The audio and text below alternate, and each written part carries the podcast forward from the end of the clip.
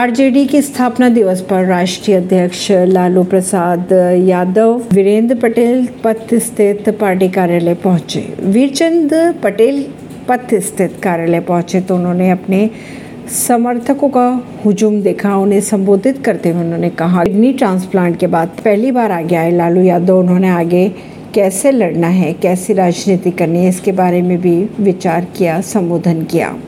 राष्ट्रीय जनता दल के राष्ट्रीय अध्यक्ष, पूर्व मुख्यमंत्री और पूर्व रेल मंत्री लालू प्रसाद यादव अपने अंदाज के लिए जाने जाते हैं। भीड़ का अंदाज़ा था, इसलिए पार्टी के स्थापना दिवस समारोह में जब दल के दफ्तर पहुँचे तो मास्क लगाए हुए थे। आए तो अपने रंग में यह भी बात बता दिया कि देश की नरेंद्र मोदी सरकार को उखाड़ फेंकने की लड़ाई आगे किस तरीके से लड़नी है। कई महीने बाद लालू प्रसाद को पार्टी कार्यालय में देखकर वहाँ नारेबाजी भी की जाने लगी।